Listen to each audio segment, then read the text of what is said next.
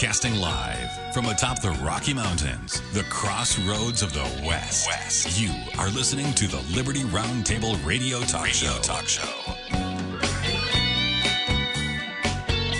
All right, happy to have you along, my fellow Americans. Sam Bushman, live on your radio. Hard hitting news the networks refuse to use, no doubt, starts now.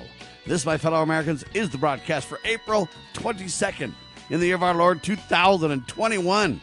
This is our one of two, and our goal always to protect life, liberty, and property, and to promote God, family, and country on your radio and the traditions of our founding fathers. Yes, indeed, ladies and gentlemen, we use the blueprint for liberty, the supreme law of the land, the Constitution for the United States of America as our guide, and absolutely we're convinced the checks and balances brilliantly put in place by the founding fathers. What are the great peaceful restorative solutions we have at our fingertips? As you know, we reject revolution. We stand for peaceful restoration of the greatest country on the face of the earth. Welcome to the broadcast. I'm going to skip yesterday's review. We'll do that later when we get time. But for now, we got Brian Rust, RustCoinandGift.com on your radio. We also have Kurt Crosby in the house. Welcome, Brian. Hey, thanks very much. Glad to be with you guys. Welcome, Kurt. Buenos dias. Greetings and salutations. Howdy, howdy, howdy. Thank you, Sam. You are very welcome. Both of you are sounding uh, tip top, perfect shape. Let's kick it off with an honest money report. What's gold looking like, Brian? Uh, gold this morning is seventeen eighty seven eighty. Wow, that's up a little bit, right? Jumped up a bit. Yep. Market's moving up. Seventeen eighty seven eighty. Silver. Yep. Twenty six fifty four. All right, there you have it, Kurt. I guess a silver eagle silver dollar still costs what? Right around 37, 38 bucks? $39. Ooh, the spread getting bigger as the demand for honest money grows is how I would put it. All right, we got to have the rhodium for Kurt. 28,000. 28,000 bucks an ounce, Kurt. Mm-hmm. Yeah, that's right. Mm-hmm. Is that per ounce, Brian? Yep. That's per ounce. Is there anything more expensive per ounce than that? Oh, well, that's that's probably one of the. the, the well, the federal there. government is pretty expensive per ounce. that's right. You know I mean? Oh, yeah, there's a lot yeah, of. that's... wow. Yeah, government. Yeah. You know, most ounces are the, just an ounce, but the government even has their their own special ounce. You know. All right, so there you have it, ladies and gentlemen. I look at those numbers and I'm just shocked, though. You know, a silver, twenty six dollars fifty four cents. That is spot per ounce, but it costs in current money today a silver eagle silver dollar created by the United States Mint that says one dollar on it costs thirty nine dollars to buy. Yeah. Wow, that is just shocking in a reality check, if you will to me. Now, interestingly enough, there's a few uh, uh, headlines about Bitcoin. I don't know if you saw them. First one says this Bitcoin drops 15% days after a record high. Did you see that, Brian? I didn't. All right. Well, I find this uh, quite interesting. They say Bitcoin dropped as much as 15%. Uh, it's the biggest drop in a single day since February. They say just days after hitting record highs. I find that interesting uh, as well. It's unclear what caused the sell off, they say. The plunge in the world's most popular digital currency came after reports attributed that the U.S. Treasury may take action against money laundering. They say that's carried out, uh, money laundering carried out using digital assets. That's according to Bloomberg. Now, the U.S. Treasury didn't immediately respond to requests for comment on the speculation. Now, they say a blackout in China's Xinjiang region, which reportedly powers a lot of the Bitcoin mining servers, was blamed for the massive sell off. That's according to Reuters.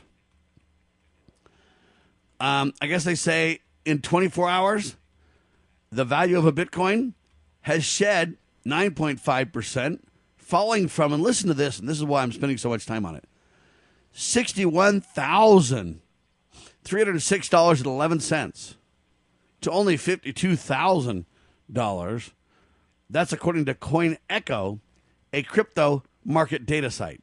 Now I look at that and I'm shocked about that a little bit because you know I've had friends that tell me, "Hey, as soon as Bitcoin gets to be a reasonable number, I'll have plenty of money to support you and Radio Sam. It'll be incredible." I mean, it reached sixty-one thousand dollars and then it dropped to fifty-two. Um, how high does it need to get, Kurt? Well, it's a great question, Sam. And, uh, you know, once again, uh, we would remind folks to um, don't dip your toe in the crypto. But anyway, uh, as you've always said, uh, but uh, I was looking at Forbes. They've, um, you know, got, they'd say, well, it's, it's down because all these guys sold off, you know, when they hit the high. And I'm like, well, isn't that what they always tell you? Sell high, right? Isn't it? Uh, but anyway, Buy low. Well, that's uh, what you're supposed to do, yeah. buddy. Come on. Any, anyway, uh, they say J.P. Morgan analysts have warned that if the Bitcoin price doesn't regain ground around above sixty thousand soon, Bitcoin's momentum signals will collapse. So collapse, um, I guess you could say, is imminent. Maybe, yeah, I don't know. Yeah, and then they say this despite the declines, Bitcoin is valued at more than a trillion dollars, following a nearly 700% surge in the past 12 months.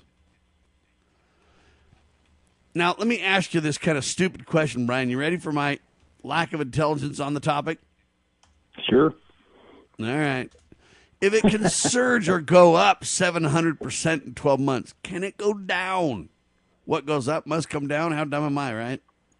You're not done. That's that's exactly right. Well, and, and you know, here's here's the deal. Any any time it's just a, you know, it's on paper or it's out here on some spider web or blockchain. Whenever it's out there, and it's not held in your hand, that that market is controlled by whatever they want it to control, and they'll use whatever words, whether it be, um, you know, money laundering or whatever they're going to do to. Here's here's what's happened. Here we got to change this. But but as long as it's on paper or digital or something that they can just punch a button, uh, drop that figure. I mean, you just look at everything. I mean, uh, digit, uh, digitally, they can manipulate currencies. They can manipulate anything they really want. And if they want it to drop, they throw something out there, you know, kind of like the spoofing and all the other things. They just do it. So here, that's one more. I'm not surprised. You know, Wow. Well, and you look at uh, and you look at, um, if you will, the you know the price of silver. They tell us it's what twenty four fifty. Is that what you said, Brian? Something like that? yeah, that. 26, 2650 today. Yep. Okay, twenty six fifty, and yet, really, you can't even get a silver eagle. You know the ones for, but thirty eight, uh, which you know really tells you 39, at buddy. least or thirty nine. You could have another fake Federal Reserve note So to get you that done, sir. you you, you got Got to have another dollar. so the real market is not the same, um, you know, and and so you could call it spoofing or whatever you want to call it, but the bottom line is, hey, uh, they tell you it's one price, but the real world tells you the other price, right? Yeah, Uh, you know that's exactly right. And and and peace of mind, realistically, is is not bouncing around on this uh, um, win, uh, the roller coaster ride based on whatever they want to tell you. Peace of. I mean, if if you look at um, you know, this is where the metal is. Supply and demand is driving it. It's just like anything. When there's a rush on toilet paper and, and paper towels and so on, well, you're going to pay this right here. Here's your price you're going to pay because there's huge demand. Well, they don't just all of a sudden, okay, well, uh, we're going to drop that price. Well, that's funny. It seems like I'm still paying this price and I can't find it. There's none on the shelf. So, so it, it's just, it's, you know, moronic that they can just say, well, this is really where it is, or tomorrow it could be a dollar or whatever they want to just do with it. And then they throw something out there. Well, okay, we have to do this because of money laundering and people are going to do it. Well, that's funny. I think the government's been money laundering for a long time. Heard that. By the way, they uh, use Brian a used a great washing word. machine. It was called moronic, Kurt. I like that Yeah, word. that's right. that would be a good name for a, you know one of the new bitcoins, maybe. Uh, You're right. But anyway, Let me just um, tell you what I got. Speaking of bitcoins, Kurt, do you know what the 2nd Um, well, Bitcoin is like the biggest, you know, digital or whatever you want to call it, cryptocurrency, right? Do you know what the second biggest, largest one is? Well, Do you know what it's I'm called? wondering if it's Ethereum, right, or not. No. Is that, uh, Ethereum. Okay. Well, anyway, uh, go ahead. What what is it? Why are you invested in Ethereum? Well, I see a headline uh, from Forbes says uh, billionaire Mark Cuban, uh, not the cigar guy, but uh, Mark Cuban, the basketball guy. But anyway, reveals why he thinks Ethereum will dwarf Bitcoin as crypto market price hits two trillion. So you Email know, me that headline. I'll add that to the mix. The second largest Mm-hmm. one right now, at least they claim. Mm-hmm. It's the second biggest digital currency by market value, they say. It fell over 10% as well. It's called Ether, buddy. Oh, so yeah. You're Now, I kind of wonder who's been sniffing the ether, but that's just me, right? That's right. Mm-hmm. So Ethereum and like, Ether. what the heck? Ethereum, Ether. Now, uh, it's E Well, T that H might- E R. That's Ether, right? Yeah. That's what's in it. Now, it? I got That's a, I got an opinion, and I could be wrong on this. Maybe I misstated, Kurt. I bet Ethereum and Ether is the same thing. Maybe. We need to dig in and find that out. Hang tight, ladies and gentlemen. I got another cool name for a digital, uh, what do you call that thing? Cryptocurrency for you. Speaking of new names, I got a cool one for you coming up. It started out as a joke.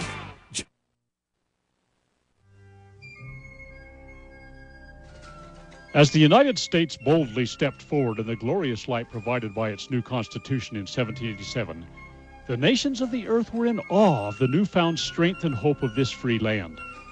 Today, the nation stands at a crossroads. A divergence from the original intent put forth in the United States Constitution has brought grave threats to our beloved nation. A miracle is needed if the United States is to survive. That miracle is again the pure application of the United States Constitution. I'm Scott Bradley. In my To Preserve the Nation book and lecture series, I bring forth truths that will help raise up a new generation of statesmen like those noble Americans who founded this land. Vigorous application of these principles will invigorate and restore the nation, and we may become again the freest, most prosperous, most respected, and happiest nation on earth. Visit topreservethenation.com to begin that restoration. Okay, girls, about finished with your lesson on money? Daddy, what is a buy sell spread for gold coins? Well, when you sell a gold coin to a coin shop that's worth, say, $1,200, you don't actually get $1,200. But don't worry, we're members of UPMA now, so we don't have to worry about that. Daddy, what if some of my seals are gold? We don't have any gold at the house. It's stored safely in the UPMA vault, securely and insured. But the S&P 500 outperformed gold. Daddy, gold is a bad investment. Some people do think of it that way, but actually, gold is money. And as members of the United Precious Metals Association, we can use our gold at any store, just like a credit card. Or I can ask them to drop it right into mommy and daddy's bank account, because we're a UPMA member family. Find out more at upma.org. That's upma.org.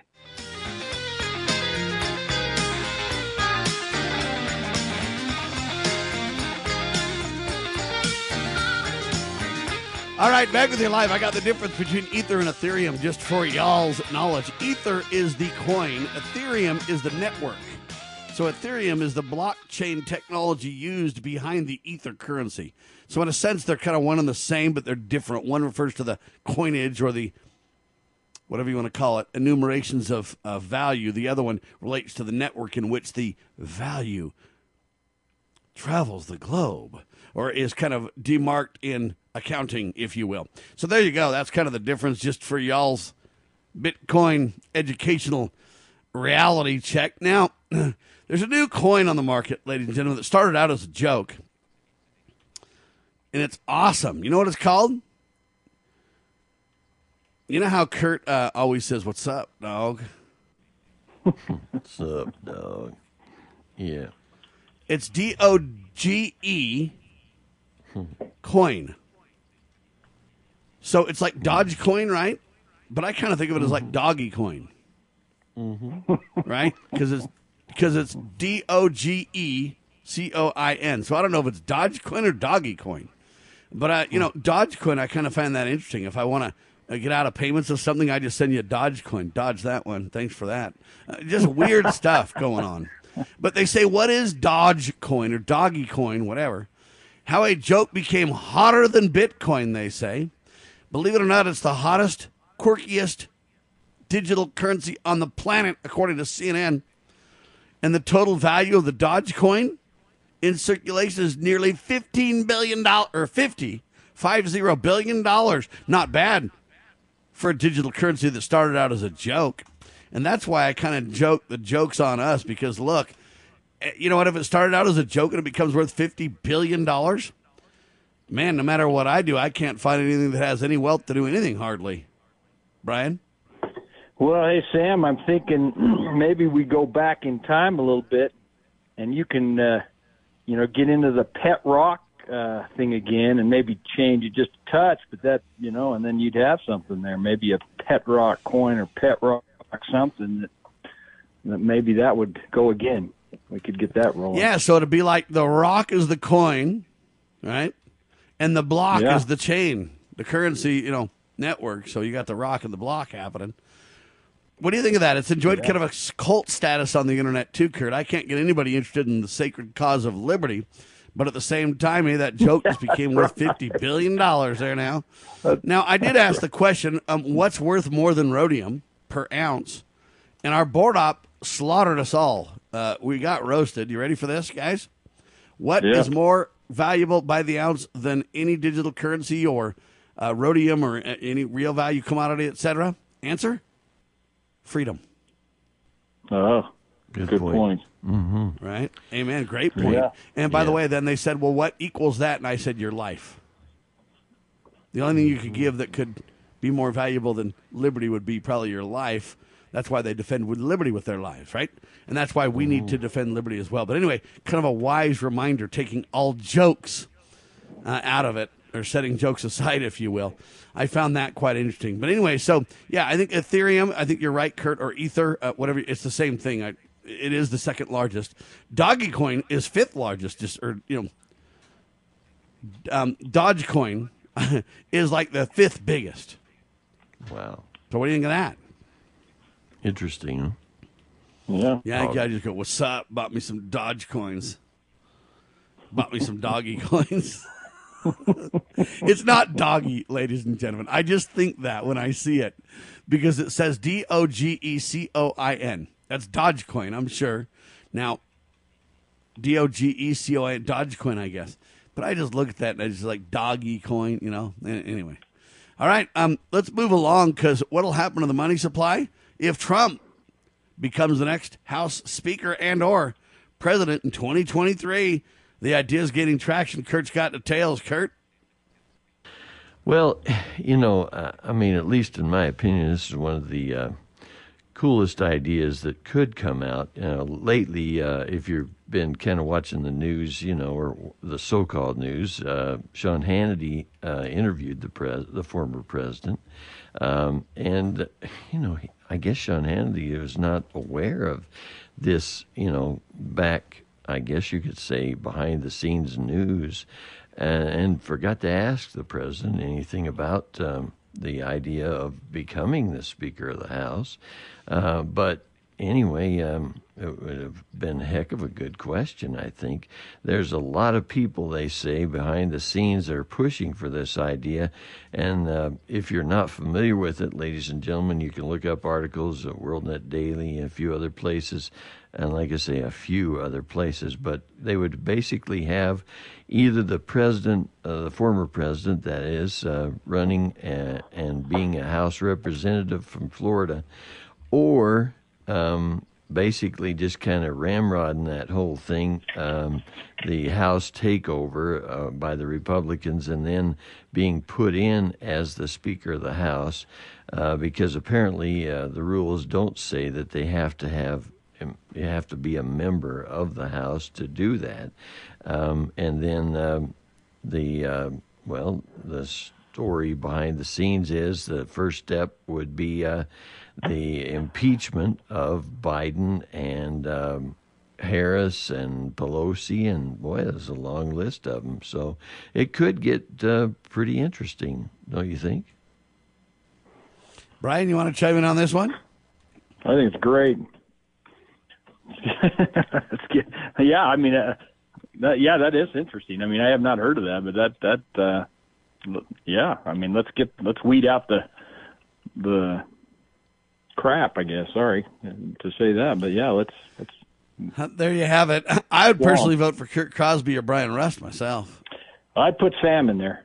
That's that's what you I gonna run, thinking. Kurt? You know, the uh, well, thank you, Sam. Uh, but the headline from the New American says idea of Trump becoming House Speaker of or President in 2023 gaining traction. So you know, um, and they say they talk about they reference in WorldNet Daily piece by Joseph Farah, editor in chief there, uh, where he just four days after Joe Biden's inauguration suggested that under certain circumstances Donald Trump could regain the presidency as early as 2023 prior to his reelection for a full second term in 2024 and uh, this is what uh, how he said it could play out. I tried to kind of summarize it, but it's probably better said this way.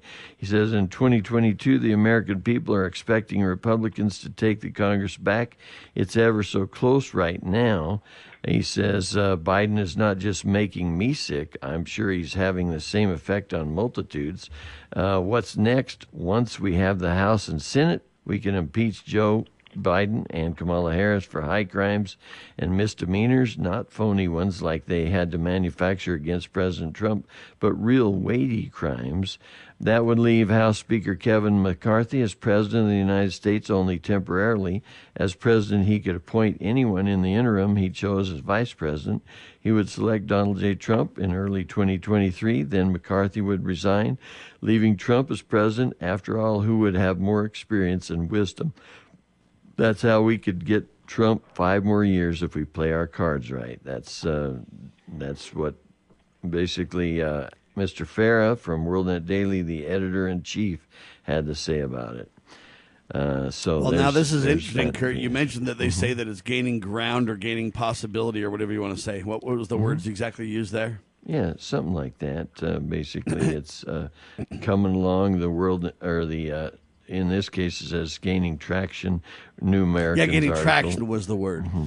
All right. Well, here's the interesting thing. There's a headline right now in the mainstream press. Uh, it was an article written by Tony Perkins of Family Research Council, but the headline says this: "A boiler, eh, I'm sorry, a border boiling over." And you know, if there's one clear point that Trump was right on, that the Democrats really bet the farm against Trump on, and now they're losing, and it's becoming so evident to really everybody. Even the Democrats are now abandoning Biden on the border problems. Uh, so what what happens is that heats up. That will fuel that discussion even more, Kurt. I think. Great point. Yeah, that's right. And, uh, you know, the Washington Examiner, Paul Bedard, there uh, reiterated this possibility, talking about the whole uh, what could happen. He says, What about former President Donald Trump? Um, aides said that he is focused on electing friendly Republicans in the 2022 midterms. And if it helps the GOP regain the majority, there's growing support for installing Trump as House Speaker, which is allowed under House rules. Um, and uh, the former guy, uh, Steve Bannon, remember, that was the White House chief strategist, uh, speculated on just what would happen if the winds blew Trump into the House as Speaker.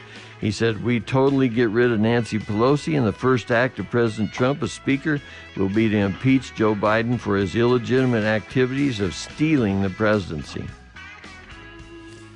Well, we're talking about House Minority Leader Kevin Minority Leader Kevin McCarthy right now, uh, and what he might do and how he might help that come about. Got a little bit of an update on Kevin here in seconds as well. You are listening to Liberty Roundtable Live.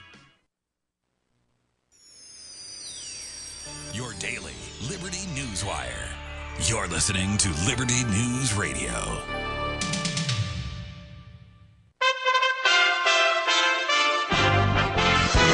USA Radio News with Lance Pry. South Carolina Republican Senator Tim Scott is planning to reintroduce his police reform bill in the coming weeks. On Wednesday, Scott told reporters on Capitol Hill that he's trying to work across the aisle. Democrats and Republicans both introduced competing police reform bills in 2020, neither of which got very far.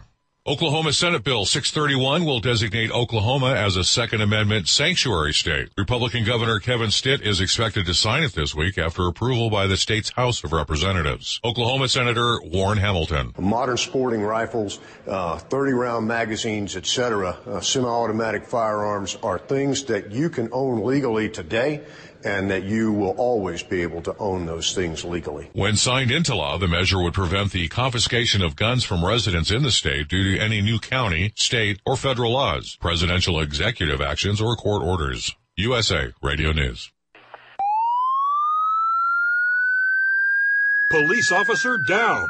It's shocking. The number of cops killed in the line of duty jumped almost 100% last year defunding police, stripping them of legal protections, woke culture. It's a dangerous time, but Greg Kelly is fighting back. All this week, Greg's on Newsmax TV with his special series, Cops Under Fire. Greg Kelly exposes the real threat to the police and you. Newsmax TV is standing up for our brave men and women. Watch Cops Under Fire on Greg Kelly tonight. Newsmax is on all major cable systems. If you don't get it, call your cable company. Get Newsmax TV free on most smart TVs, Roku, Pluto, Xumo, and YouTube Live. Millions have already downloaded the free Newsmax TV app on their smartphones. Already the fourth highest rated cable news channel in America. Newsmax is real news for real people. A state of emergency has been declared in some Arizona counties. Tim Berg reports. Arizona Republican Governor Doug Ducey is declaring a state of emergency in six counties over the recent jump in illegal aliens being detained at the U.S. border. Ducey's office announcing that he'll order up to 250 National Guard troops to the border in the next few days. Things just as bad in Texas, with Texas Attorney General Ken Paxton telling Fox Business. Look, it is a humanitarian disaster like I don't know that I've ever seen in my life in the United States, and it's created by policies that were brought on by the Biden administration. I don't think that's the whole reason I think that the Biden administration is avoiding the president and the vice president are avoiding going to the border. They don't want to draw attention to this. They want to keep it as secretive as possible and continue to bring these illegals through the country and then ship them out somewhere else uh, other than Texas and, and really all over the country. Thanks for listening. We are USA Radio News. Now you.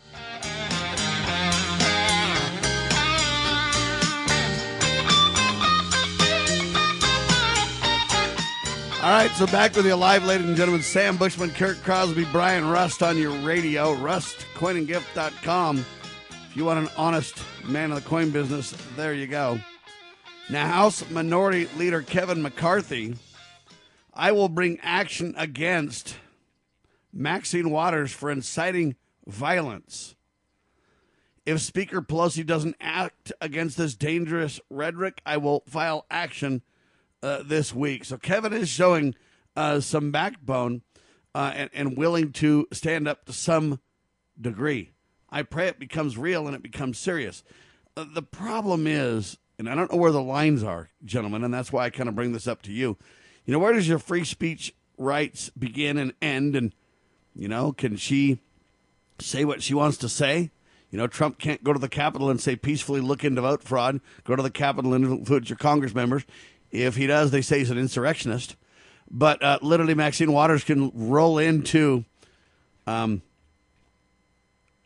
uh, Minnesota. Sorry. Maxine Waters can go into Minnesota and literally speak out boldly right in the middle of a crowd that's been known to get violent. And Maxine Waters may have handed Derek Chauvin's defense team a win in appeals court over time. Uh, and so it gets very dicey. When can you say things? When can't you? How much freedom does your right to free speech have? Is there any limits on it, etc.? But the duplicitous nature of Maxine's fine, says Nancy. Donald's a criminal and an insurrectionist, uh, says the same group of people. Um, Ocasio Cortez speaking out very boldly, basically saying, hey, we haven't had justice at all. She wants to see everybody get charged. As you know, they're on a massive rampage. All right, Black Lives Matter founder in Utah. Lex Scott, we need police accountability and transparency. You've got Al Sharpton, Reverend, reacting to the verdict. He says the war and the fight is not over. You've got Ocasio Cortez going off, saying things. Other lawmakers uh, and uh, celebrities, etc. Not justice system not working. You got Michael Moore and other Hollywood celebrities. Verdict: More calls for end to policing as we know it after Chauvin murder conviction. Protesters take to the streets following guilty verdict. Nancy Pelosi ignites firestorm by thanking George Floyd for sacrificing his life.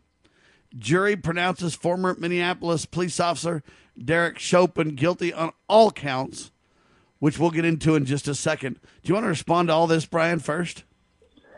Yeah, you know, it's what what the double standard. It's it's it's such a double standard. And what irritates me is the fact of, you know, we just mentioned Kevin McCarthy maybe standing up, trying to do some stuff, but where, where were all the Republicans, as they say here a, few, a year or two ago? Where where have they all been? And, and all this double standard, where are they that we voted and put in office to support us as people and our our thoughts and and and and what we'd like to see go forward? And yet there's nothing. There's a few that'll stand up, but where are the ones? Why can't we put a line together and and stand and lift where we are and say, you know what, we're going to fight you on all this. You're, you're, you you pushed the president out. You wanted to impeach him. You wanted to do this, this, this, and let's just name a hundred things. And now we're just not going to put up with it. Where are all those people that supposedly have a voice back there? Where are they at? Kurt? Well, I'll I'll try to answer that. At least in my opinion, uh, one of the things that you've got here uh, is what Sam has always taught us, and that is uh, he who owns the media makes the rules.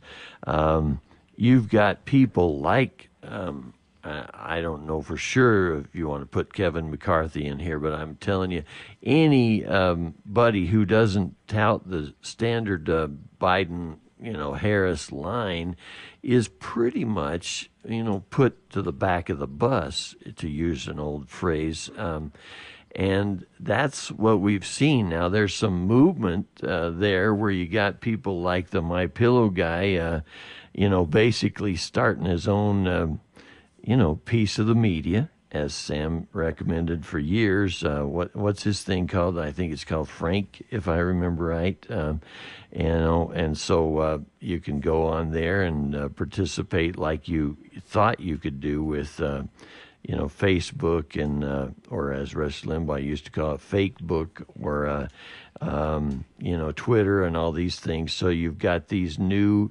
areas where they're learning from what you've taught us, right, Sam? I mean, uh, Frank would be, uh, well, frankly, a pretty good place to share your information, I guess, right? I think so. And I commend Mike Lindell and I commend Donald Trump and others for working on starting their own um, media. Uh, uh, media solution or whatever but i you know it is called frank by the way i've confirmed that's right um, I think it's you know, launching now. Some are making fun of the launch because the launch didn't go perfectly. Kurt, I find this fascinating. If the if the liberals launch something that doesn't go well, then they just say, "Oh, don't worry, it's in its beginning stages." Well, when it's this, then they try to make fun of Mike Lindell. I don't, I don't think it's funny. I think that they're, hey, when you launch something and people have that much interest in it, you can overwhelm any system, no matter how well you try to plan. If you don't believe me, just ask the Barack Obama healthcare launch. Remember all that fiasco, folks? So let's be very fair. Um, you know what? It's a new enterprise. I commend Mike Lindell. I agree. This is what I've been advocating for quite some time. Donald Trump's working on either, I don't know if he's working with Mike Lindell or if he's doing his own thing, but there's uh, whisperings about Trump creating a, a new media solution as well. And I commend both of these gentlemen. Kurt? hmm Well, it's, you know, doing exactly what you suggested and, uh, you know, participating in this. Uh, area instead of relying on somebody else, uh, you know, uh, especially our enemies, uh, you know, to get to the public. I mean, why not go there yourself? And you've you've basically done that with your own uh, network and that kind of thing in the past, Sam, uh, and your own difficulties that you've had when you've uh, worked with other network people, um, and so you've taught these guys. Um, I don't know for sure if they've learned it from you, but they're doing exactly what you've said. And I commend them, and it doesn't matter if it came from me or not. The idea is phenomenal. I support the idea. Bright minds think alike is how I might call it. I don't want to take credit for it necessarily.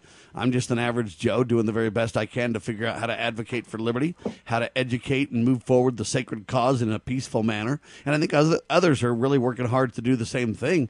Uh, and I think sometimes we get this idea in America that no one's doing anything. And, and I know it feels like that when you know, our side just doesn't have money and our side seems to struggle and uh, et cetera, et cetera. Our ideas just seem to get shut down and we can't get them out. I know it feels like that. Um, and I certainly think we need more to the party, if you will. Um, not a political party, but the, the, party of telling the tale of, of liberty and the free speech party, maybe you call it. I don't know. Anyway, um, but I but I uh, agree with the idea that there are a lot of people doing a lot of good things, and this is just proof. We just named two of them, Kurt. Well, it's exactly right. And then you've got uh, Rust Coin a Gift, and you know you compare it to the coverage of things like Bitcoin, for example. Uh, you know, compare honest money, silver and gold, to the coverage that the media gives things like Bitcoin or Ethereum or Ether or whatever those different things are. Um, and uh, you know, you pretty much can see the similar kind of thing, right? Um, I see one headline here from Russia Today, which is pretty tough to, uh, you know, find uh, many good things coming out about the quote my pillow guy but it says my pillow guy ramps up crusade against election fraud with new lawsuit against dominion launching new social platform. Now remember this is the guy that um, you know the dominion guys basically have already filed what is it 1.6 billion dollar lawsuit just like they did with uh, Sidney Powell.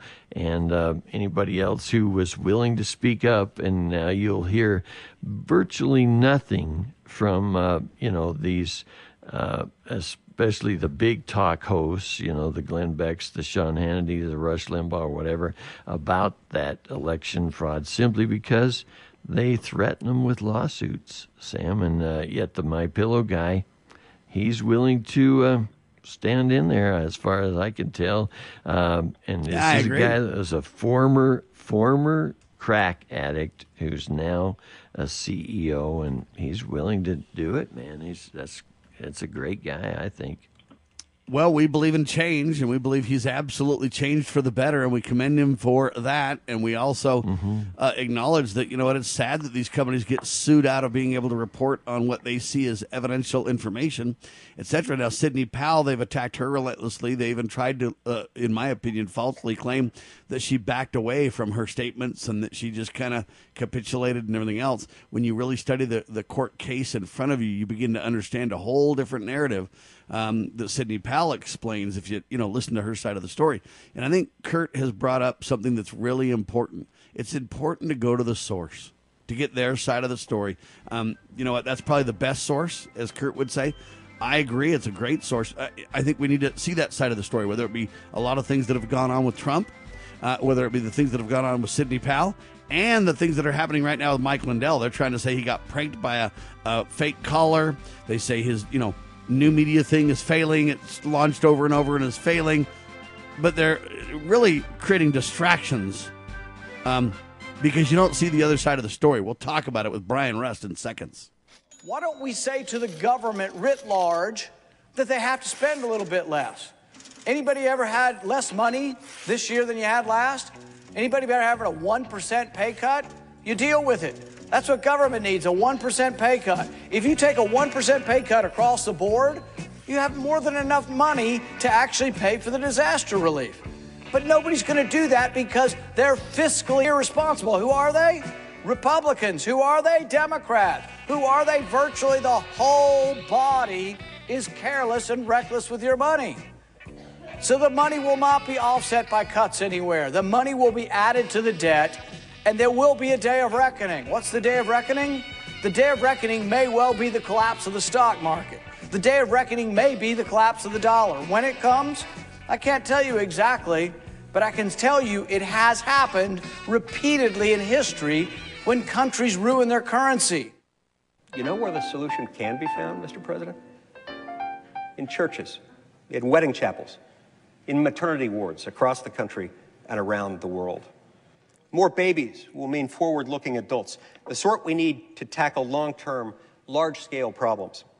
American babies, in particular, are likely going to be wealthier, better educated, and more conservation minded than children raised in still industrializing countries. As economist Tyler Cowen recently wrote, quote, by having more children, you're making your nation more populous, thus boosting its capacity to solve climate change. The planet does not need for us to think globally and act locally so much as it needs us to think family and act personally. The solution to so many of our problems, at all times and in all places, is to fall in love, get married, and have some kids.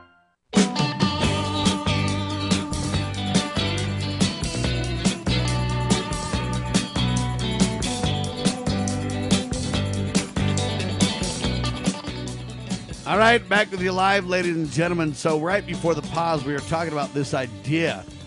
You know, folks, you need to go to the real source oftentimes.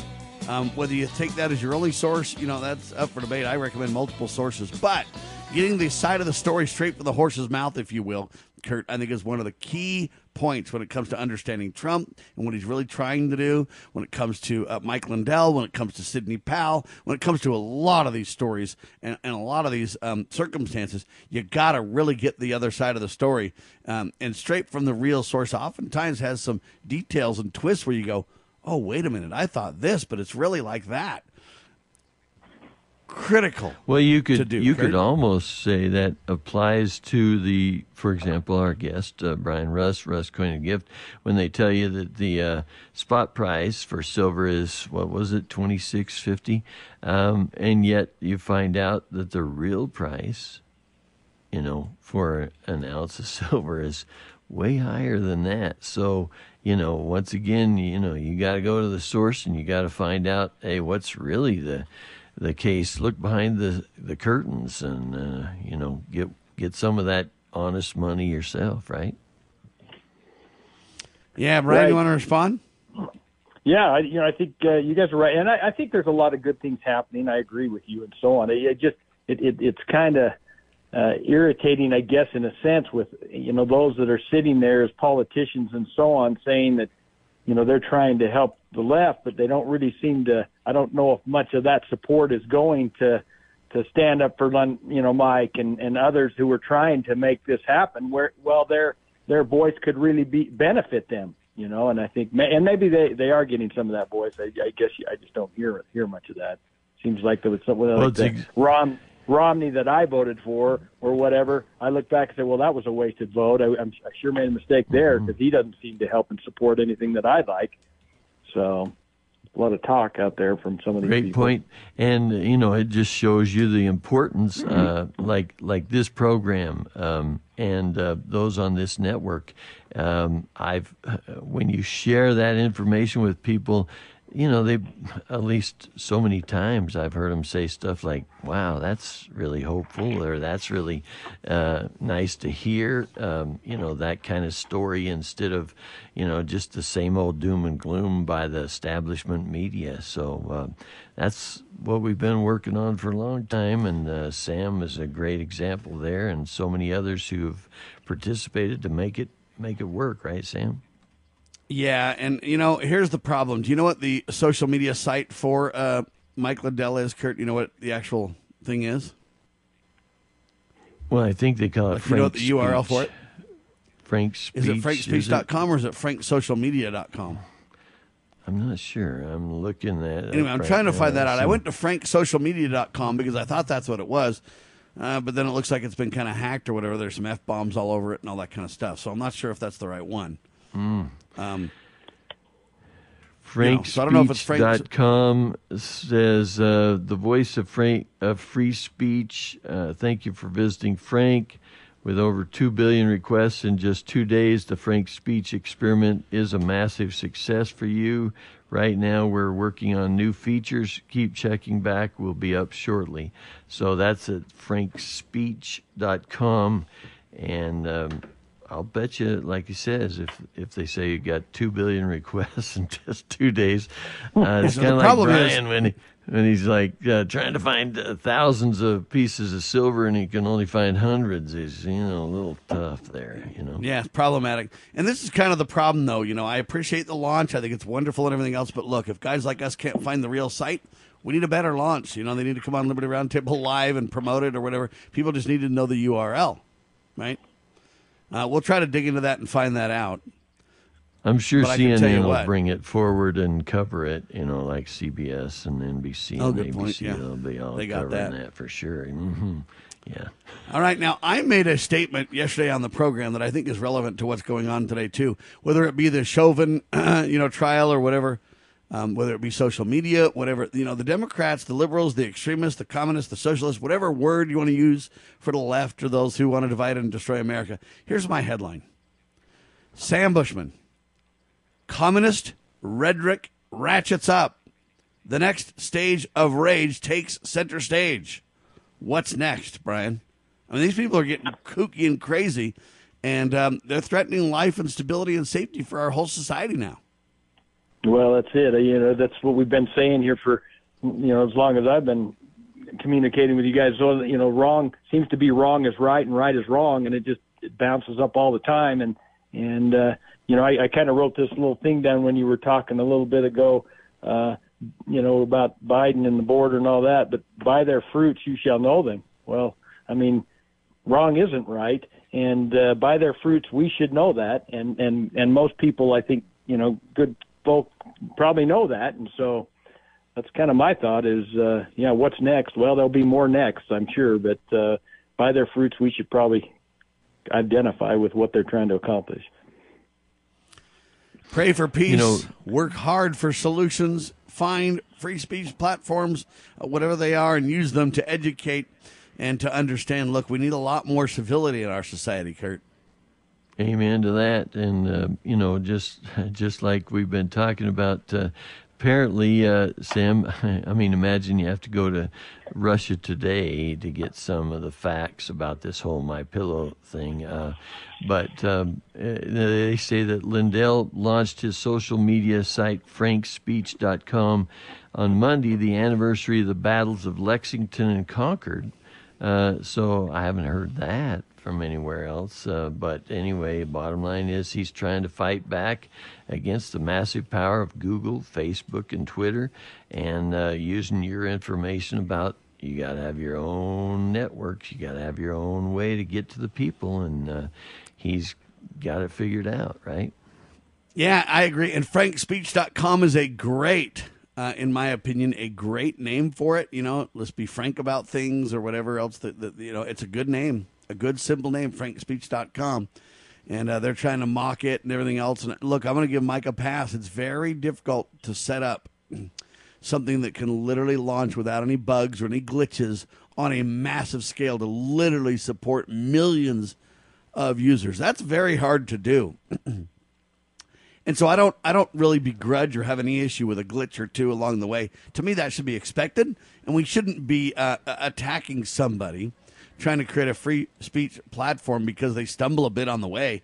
I mean, come on, how honest and fair is that? And the mainstream people, uh, the, if you can call them that, uh, the liberals, the whatever, the attackers of Mike Lindell and others, look, they know this, Kurt. They know this full well. And when it's their stuff that doesn't work perfectly, then they, you know, defend it. But in this case, they just attack, attack, attack. I'm not going to attack. I, I, you know, I think he'll get it together. Give it a little bit of time. There will be a glitch along the way. That's, in my opinion, expected. You're launching something incredibly fast. Uh, you're bringing it to the market uh, at warp speed. Pardon the pun. because you need a free speech platform because the thug shut us all down. You can't blame him for trying to, you know, launch and a glitch here or there, and that's to be expected. I, I just shrug it off and say no harm, no foul. In a day or two or three or whatever else, it'll be up and rolling, and then we'll have something. Um, the abuse is so bad in our society, though, that Florida Governor Ron DeSantis signed what he calls a new anti-riot legislation piece. The law criminalizes violent or disorderly riots, obstructing roadways, destroying or toppling monuments, harassment in public accommodations. It also prohibited state funding to local governments that defund the police. Um, sadly, I think Ron DeSantis is right. I think all those things are already illegal, so I'm not quite sure what legislation can do. We need to take action and arrest the criminals, but at least somebody's trying to do something, Brian.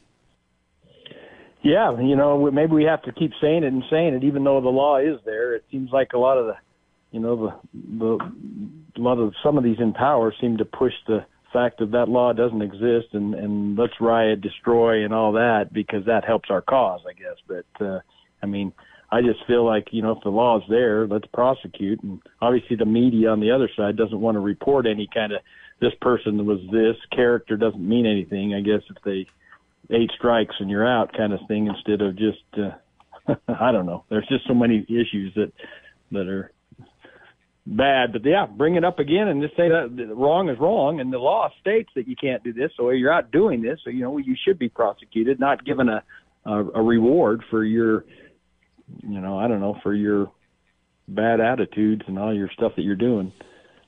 Kurt. Well, it's a great point and uh, a little more uh, info on uh, at least the good news, if you ask me. Uh, you got uh, they in the Russia Today story about Mike Lindell. They say that he sells pillows. Uh, extremely enthusiastically under the brand name My Pillow and has become one of the most flamboyant corporate uh, spokespeople for the former president. He was not so easily defeated, it says, however, having lined up a string of patriotic guests eager to celebrate the anniversary of the American Revolution, they continued to chat with the loquacious retailer as the site worked to get back online. This is talking about the, you know, Frank uh, speech getting going. And he says, uh, We're going to keep going live until the site's functionality returns and users can sign up for Frank Social. So, what they've got when you go to that Frank VIP Social, you can see basically a live uh, program going on right there. Um, and uh, now, hold on. What's says, Frank uh, VIP Social? Is that frankspeech.com? Yeah, well, it's Frank. Yeah, that's right, frankspeech.com, but they they call it VIP. I think it's just. I understand. Let me let me "Hey, tell you why I spend so much time on the URL because I believe Mm-hmm. that what they're trying to do is they're trying to make you believe that a bunch of other URLs are Mike's and that they've failed and that they're swearing and that there's this and there's that and there's all all these things on those sites Good um, in an effort to try to dissuade you from being involved and or signing up and giving him a launch that they can't deny is huge and successful. And so I believe they're chipping away at, at Mike's efforts here, and, and I want to guard against that. Is the point? Yep, good Yeah. point. It says uh, Lindell has another trick up his sleeve as well, announcing on Monday that he would be suing Dominion Voting Systems, a company that makes voting software, for its alleged suppression of speech and attacks on Lindell's company, MyPillow. The $1.6 billion lawsuit came in response to DVS's, or that's Dominion Voting Systems, own hefty lawsuit which targeted not only my pillow but Lindell himself, allegedly causing harm. Uh, so you know what he's doing basically is he's not going away like and being all quiet like so many others. He's still he's just going right back at him. And uh, when you see that, you just say, "Hey, man, that's exactly what we need." Uh, you know, imagine uh, Mike Lindell. Um, I guess you could say as a vice president for President Trump. I mean, boy, that'd be lively, wouldn't it?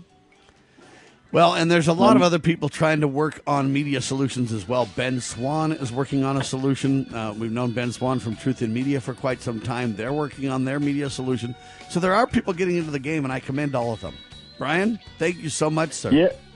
Hey, thanks for having me on, Sam. We'll get you at Speaker of the House. I think that'd be a good place. Whoa, I, I'm I'm vying for Brian and Kurt and Cameron and everybody else. I'll just stay on the radio and support y'all. That's how I'll roll. Hey, thank you, Brian. Awesome. Thanks, guys. There he goes, doing a phenomenal job as always. Brian Rust, rustcoinandgift.com. If you want someone to steer you right when it comes to precious metals, Brian, be the man. Thank you so much. If you want raw honey delivered directly to your door, how about raw honey and coins delivered to your door? RustCoinandGift.com, localhoneyman.com. I am Sam Bushman. God save the Republic of the United States of America.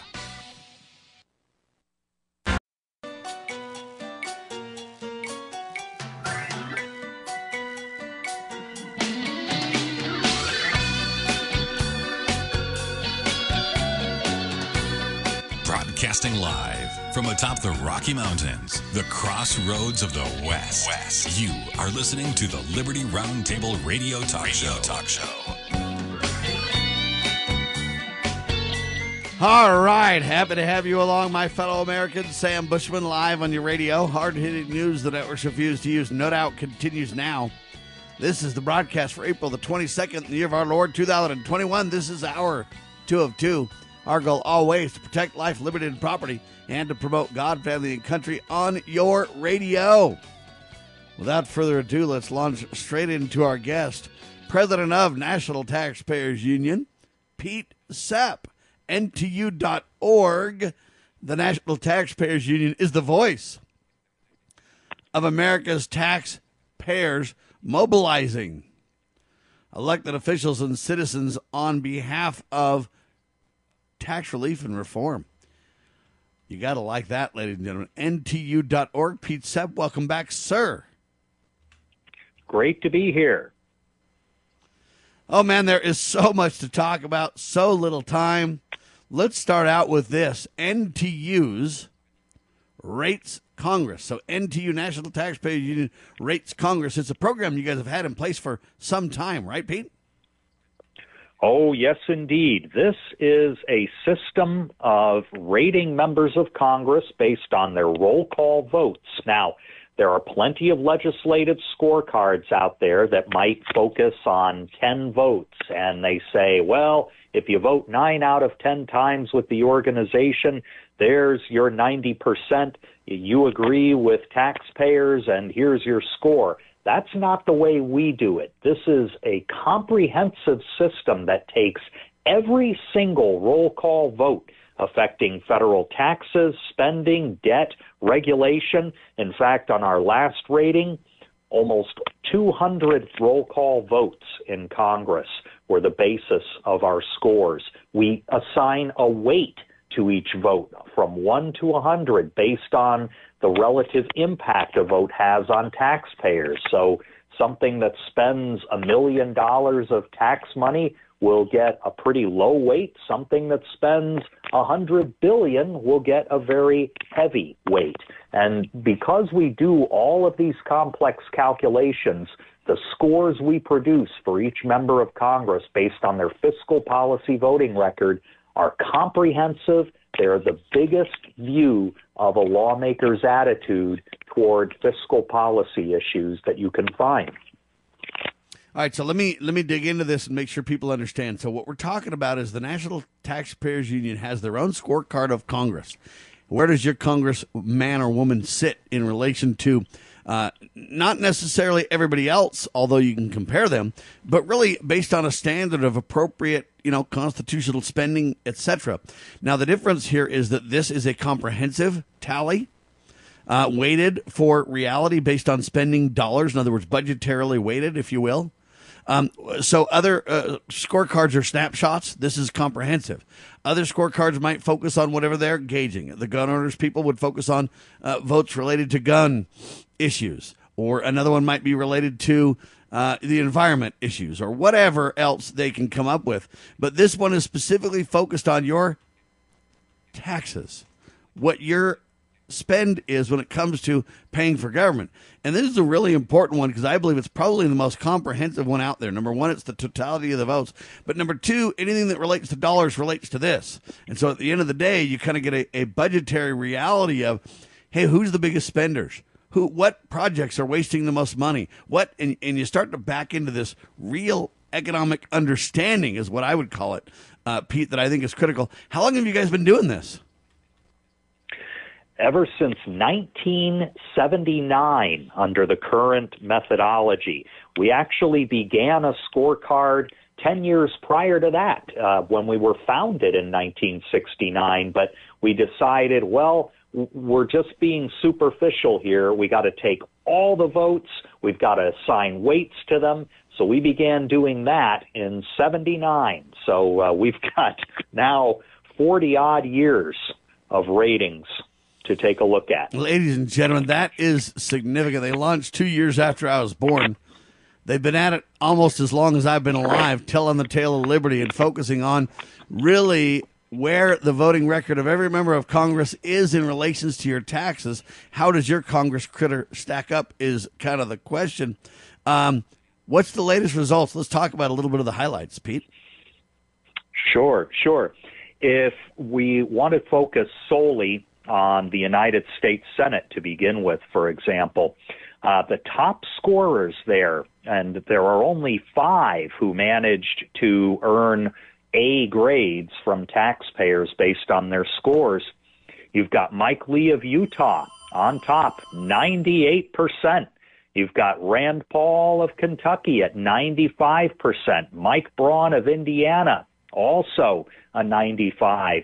And then Ted Cruz and Pat Toomey. Now, they actually scored below 90%, but uh, like many schools across America, uh, we grade on a curve. And these top five senators are the ones who actually did the best on our comprehensive scorecard. And remember, we're talking about dozens of votes here actually weighted based on their impact on taxpayers.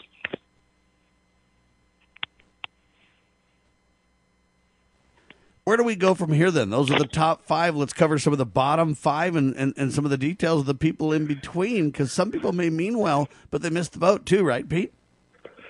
Yeah, yeah. And, and we certainly do not penalize lawmakers uh, who end up missing votes. Uh, we, we actually say, all right, we're going to give you the benefit of that doubt. Only the votes you show up to cast uh, will be the ones that we use computing your individual score. And boy, it's still an incredible disappointment at the bottom. If you take a look at uh, the worst scorers in Congress, well, you have uh, the Washington State delegation, Maria Cantwell, and um, uh, Con- uh, Senator Murray at 3% each. Mark Warner of Virginia, 3%. Uh, Maggie Hassan of New Hampshire, 3%. Uh, this list goes on and on when it comes to single digit scorers. Unfortunately, uh, these are Democrats, but uh, I would say that um, there are a number of Republicans who do not score all that well on uh, this rating system. Uh, the Mississippi delegation, the South Dakota delegation, uh, they have work to do in improving their scores. They are Republicans. Uh, so Unfortunately, uh, there is a bipartisan spending problem in Washington, D.C. On tax policy, the differences are pretty sharp between the two policies, uh, two parties. But when it comes to actually spending the money rather than taxing it from people, uh, both parties have some real problems.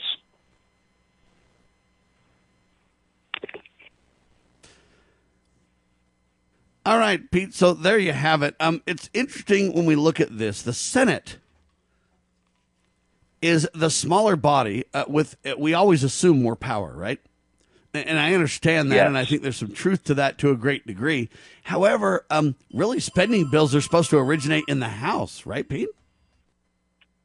Well, most, uh, of course, all tax bills do, and uh, most spending bills do members of Congress have kind of blurred those constitutional lines of responsibility over, especially over the past uh, few decades. And I think that has led to more chaos in the budgetary process, less accountability, and uh, a timetable that often defies the capacity of citizens and taxpayers to actually make their voices heard on this legislation.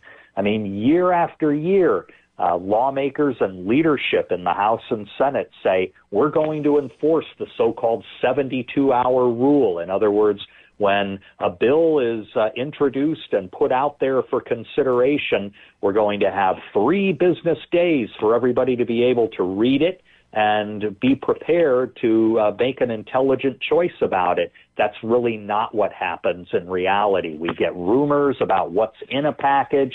We act on uh, what we think we know is best for taxpayers, but many times a gigantic omnibus spending bill will just be put out there on a Thursday, and members of the leadership will say, We're going to vote on it Friday night or Saturday morning when no one's looking.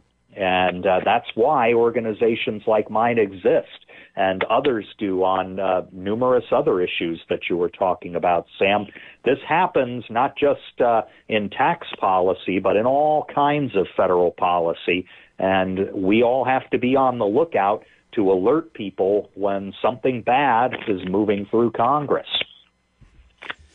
people need to understand that this is something that you cannot leave to somebody else. You know what? If uh, Congress votes on a bill, let's just say something originates in the House, and the reason I bring that up is because the senators, in a way, have more power, but it's only because we let them. Spending bills need to originate in the House, and therefore we can stop it if we're engaged before it ever even gets to the quote supposedly powerful senator.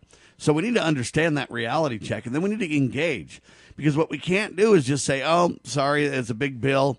Uh, you know, he didn't wait the 72 hours. He didn't read it, but he signed it anyway.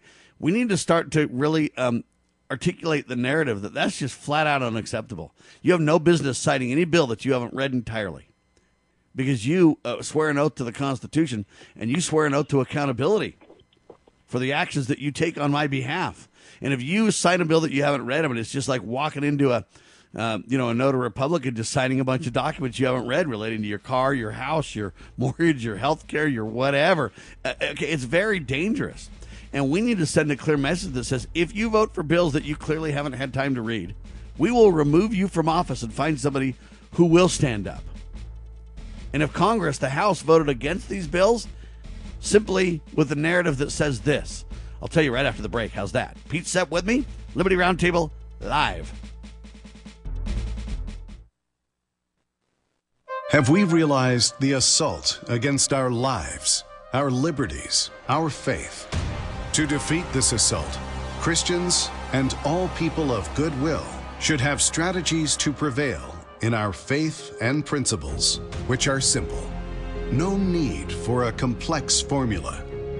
One goal, one aim. A strategy like the heroic Christians of the past. We win they lose. Nothing less. Big Q, Little Q. The Calm Before the Storm by a friend of Medjugorje. The Strategy of Heaven Revealed. Big Q, Little Q. The Calm Before the Storm. Available on Amazon.com or by calling Caritas in the U.S. at 205 672 2000. The Foundation for Moral Law is a nonprofit legal foundation committed to protecting our unalienable right to publicly acknowledge God. The Foundation for Moral Law exists to restore the knowledge of God in law and government and to acknowledge and defend the truth that man is endowed with rights not by our fellow man, but by God. The foundation maintains a twofold focus. First, litigation within state and federal courts. Second, education conducting seminars to teach the necessity and importance of acknowledging God in law and government. How can you help? Please make a tax deductible contribution, allowing foundation attorneys to continue the fight. You may also purchase various foundation products as well at morallaw.org. Located in Montgomery, Alabama, the Foundation for Moral Law is a nonprofit, tax exempt 501c3 founded by Judge Roy Moore. Please partner with us to achieve this important mission. morallaw.org.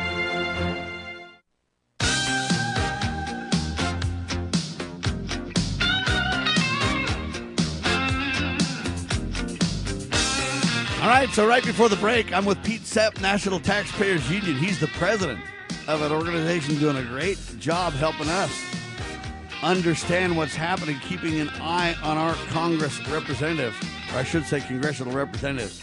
I was about to say Congress critters, but there you go. Congressional representatives. And the idea here is that, you know what, NTU's rates Congress. And looking at the voting record of every member of Congress, see how your member of Congress stacks up. Uh, and I had mentioned that, hey, you know what? All spending bills originate in the House, at least they're supposed to, according to the Constitution.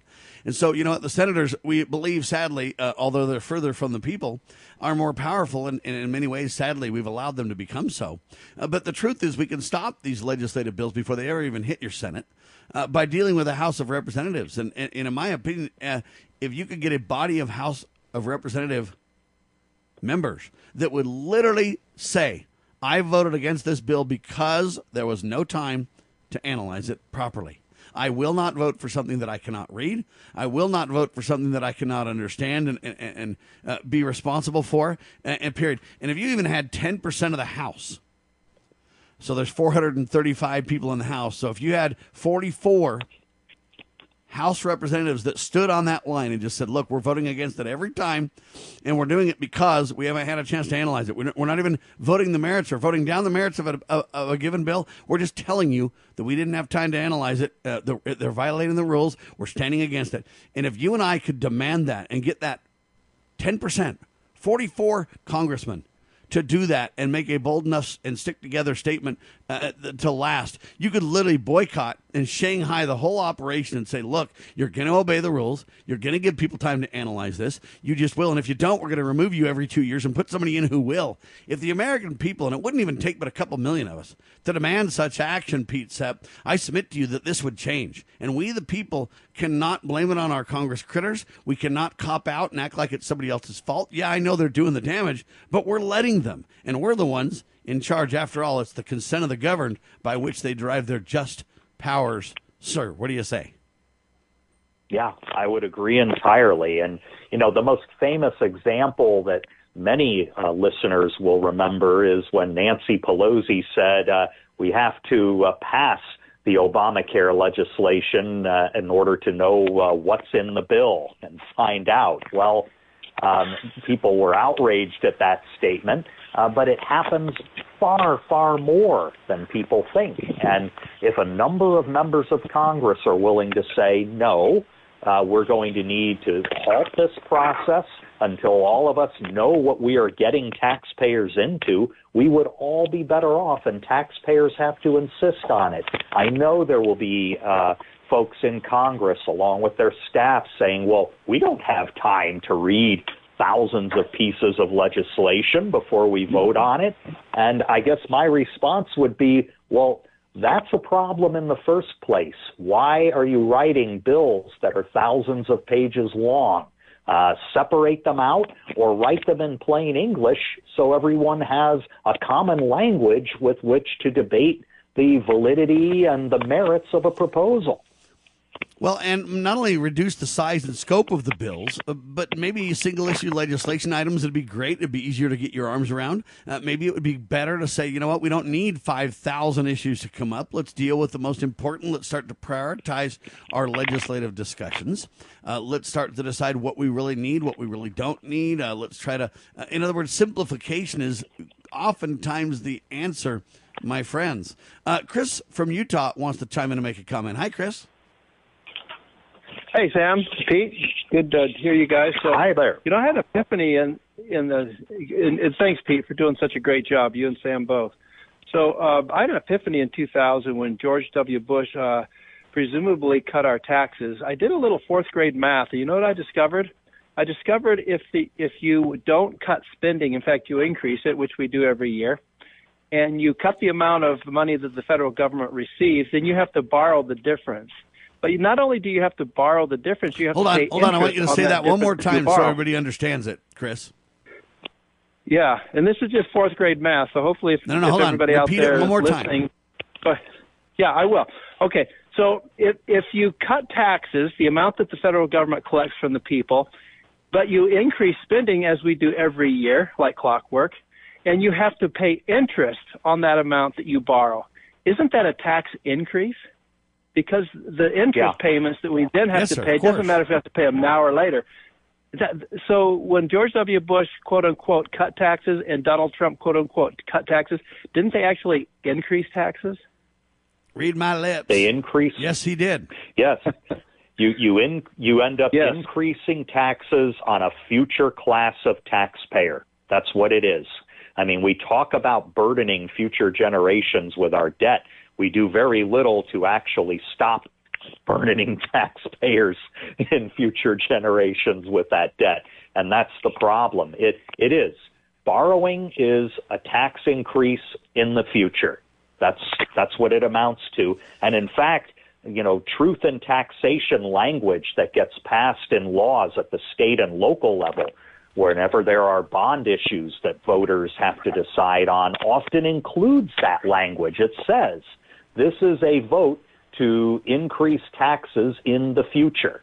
And uh, I think I think that is something the federal government ought to be uh, uh, forced to uh, admit every time. Uh, you know, when they say we're go- we're going to have a deficit of 900 billion or 2 trillion or 3 trillion this year, I, I think the wording uh, ought to be changed and it ought to be required by statute. We are passing a tax increase along to some other taxpayer this year of 980 billion or 2 trillion or 4 trillion dollars. Yeah, you want to you want to know what the biggest lie Yeah. in the world is, Pete? It's a little computer joke for you.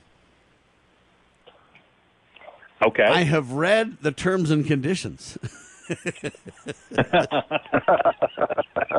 yes. Right? I mean, how many people click on that thing and just move by that EULA or whatever you call it? I read that thing. Move along. You got to go ahead. To, and but sadly, that's kind of what Congress seems to be doing uh, when it comes to these spending bills. Now, Chris is exactly right, but I want to add insult to injury a little bit with the discussion. If we're talking about truth in taxation for a second, not only is it a a increased spend in terms of taxes, not only does it burden future generations, in other words, a tax later, as Pete wisely points out, but it also creates inflation because when you spend that much and you have to bring that money into existence, whether you do it with printing presses or whether you do it with borrowing notes in a ledger, the reality is you not only have tax that you got to pay it back later with interest, but you also create an inflationary hidden tax as well, Pete.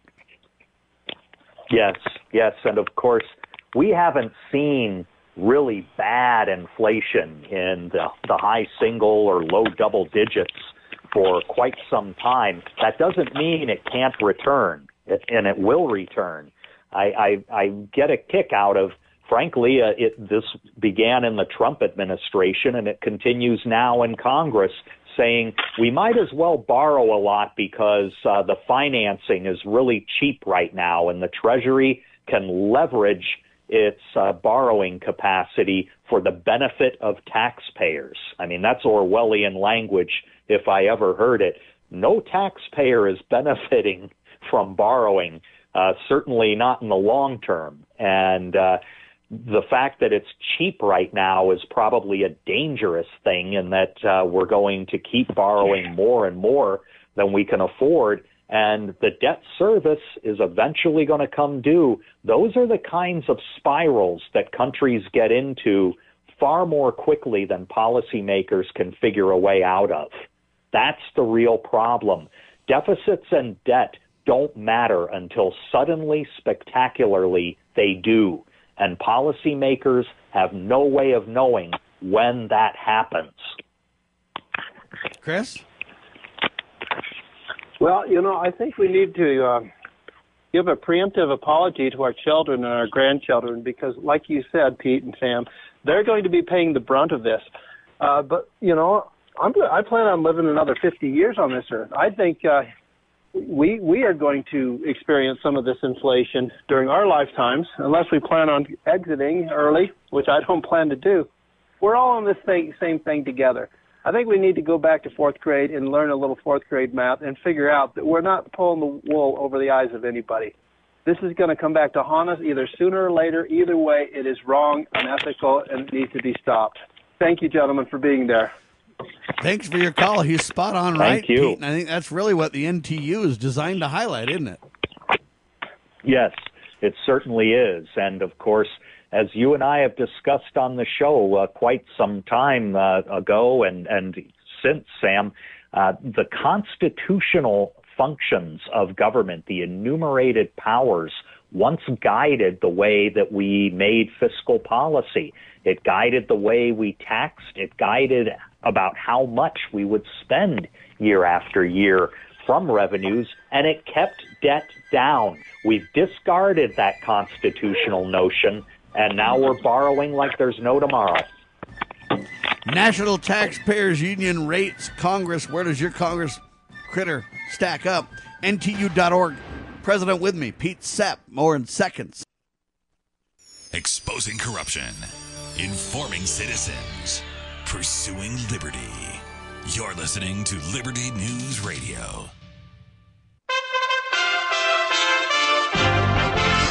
USA Radio News with Lance Pry. The House on Wednesday voted largely on party lines to advance a bill that limits the president's authority to issue travel bans on foreign nationals from entering the United States. House Democrats introduced the bill known as the National Origin Based Anti-Discrimination for Non-Immigrants Act. In 2016, the Obama administration attached a transgender mandate to the Affordable Care Act, framed as a non-discriminatory provision. It would require doctors and hospitals to perform sex change surgeries and provide insurance coverage for this practice. In January, a judge in North Dakota sided with Catholic hospitals in striking down the transgender mandate. However, on Tuesday, the Biden administration appealed the ruling. Dr. Mike Chupp with the Christian Medical and Dental Association tells Fox News they're pushing back on Biden. As physicians of faith, we represent approximately 20,000 thousand. We're Hippocratic physicians, uh, first and foremost, for hundreds of years in the United States. We take an oath to do no harm. USA Radio News. This report is sponsored by IBM. With billions of fans around the world, esports are the future of sports and entertainment. IBM is entering the arena by bringing AI and data to deliver best-in-class analytics and enrich the fan experience with the Overwatch League. IBM and the Overwatch League, a professional esports property built around the Overwatch game, launched Power Rankings with IBM Watson to objectively create AI-powered rankings of teams and players. IBM Watson technology helps make sense of the tremendous volume of data available in the game. Corey Shelton, digital strategist at IBM, explains. As an avid gamer, the application of AI and cloud technology is an exciting development in the world of esports. With so much data and analytics around each unique team, it was impossible for a human being to observe and evaluate each team and player's rankings in real time. With IBM's Power Rankings with Watson, the game is being changed. Check out Power Rankings at ibm.com slash overwatch.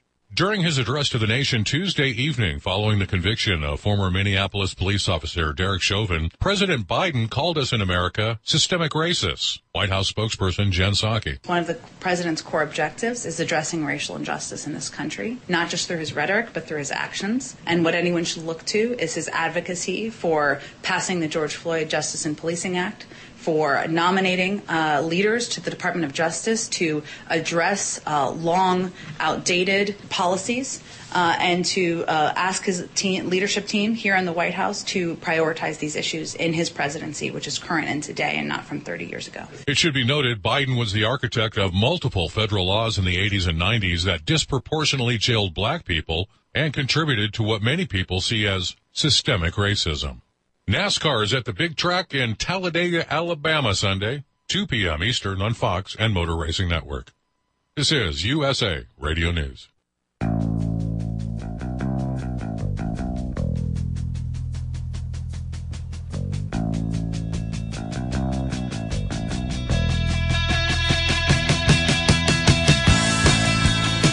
All right, back with you live, ladies and gentlemen. Sam Bushman, Pete Sepp, National Taxpayers Union, NTU.org on your radio. So let's talk a little bit more about the House members. I know some of the senators we talked about. Give us the five names of the top senators that have an A grade again. It was Mike Lee, Rand Paul. Who are the other three? Uh, we also have Ted Cruz, Pat Toomey, and Mike Braun. All right, there you have it, ladies and gentlemen. Who are the uh, bottom five?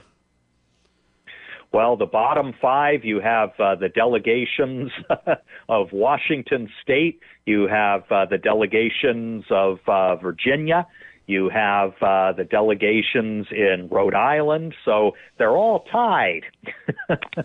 oh boy, shame on those folks. All right, let's move to the House a little bit.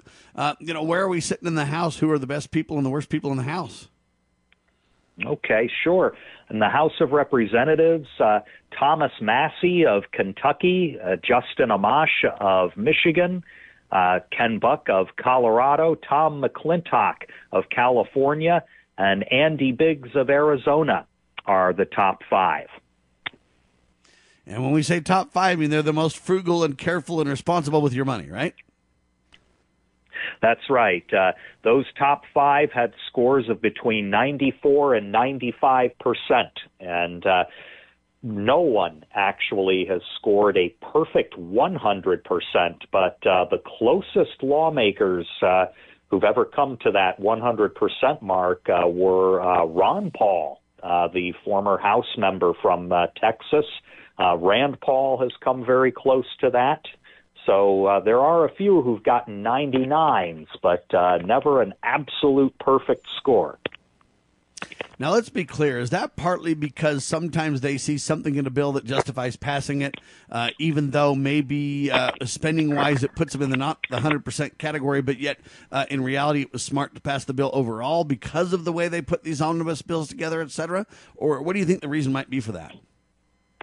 Yeah, oftentimes it's because they're presented with an unappetizing choice of whether to vote down an entire bill or to accept uh, the good with the bad. And uh, we, of course, recognize that. Uh, we don't expect uh, anyone to have ever scored uh, a 100% for precisely that reason lawmakers are not created equal in uh, the House or the Senate when it comes to the rulemakings and uh, the way that bills are brought to the floor. Uh, some have more power than others to shape how legislation takes place uh, at, at initially and then how it gets voted on. And let's be clear: not only are the House members and or the senators not uh, they're not all equal, if you will. Their circumstances uh, and reasons for voting for things sometimes isn't all equal uh, as well. Some are in big cities or big districts, some are in tiny districts, and they have all kinds of constituencies pushing them this way and that way. And I'm not saying they should cater to them, uh, but I am saying they do represent them, and there's some influence there that, that happens that affects things uh, anyways, right? Yes, and that is the number one reason why, as an interest group, taxpayers need to come first.